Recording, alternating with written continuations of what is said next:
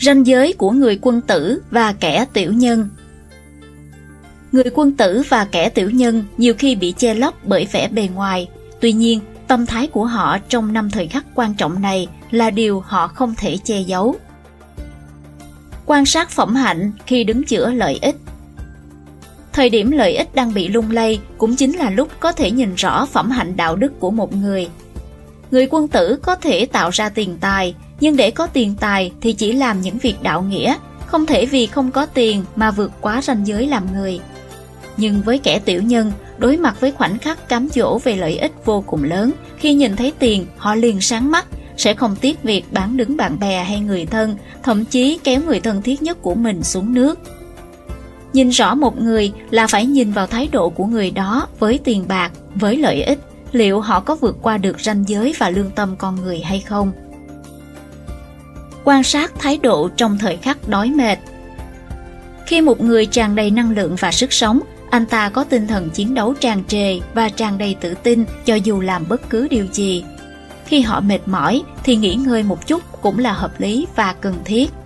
Nhưng nếu vì quá mệt mà đánh mất đi sự lạc quan, mặc kệ không làm nữa, không còn sự kiên trì và nghị lực nữa, thì đó không phải là điều một người quân tử nên làm, cũng không phải là điều người thành công nên làm.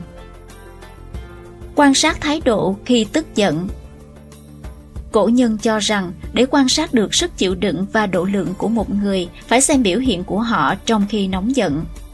Là kẻ tiểu nhân, khi vui vẻ dễ trở nên đắc ý, tự mãn, coi thường người khác. Khi tức giận lại trút mọi bực bội lên đối phương, vợ con, đây chính là người không có tiền đồ. Người quân tử bình thản, không có lo lắng trong lòng, những kẻ xấu xa thường ủ rũ, trong lòng đen tối và ích kỷ, tốt nhất nên tránh xa họ. Quan sát sự tu dưỡng của một người trong thời khắc phồn hoa sự tu dưỡng của một người được phản ánh vào lúc họ đối mặt với phồn hoa. Trên đời có quá nhiều cám dỗ, dù là ai cũng có điểm yếu riêng. Một khi bị lợi dụng rất dễ bị kéo xuống nước. Kẻ tiểu nhân thường ham mê hạnh phúc nhất thời, say say xỉn xỉn, không bao giờ nghĩ đến tương lai của mình. Quân tử lại có thể kháng cự được sự mê hoặc, trong lòng họ có lý tưởng, trong mắt họ có cốt cách, sẽ không dễ để bản thân đắm chìm trong những thú vui dung tục ấy. Họ yêu thích và làm chủ cuộc đời và những thứ vây quanh mình. Bình tĩnh trong cú sốc Để quan sát sự bình tĩnh của một người, hãy xem biểu hiện của họ khi đối mặt với những chuyện bất ngờ ngoài ý muốn.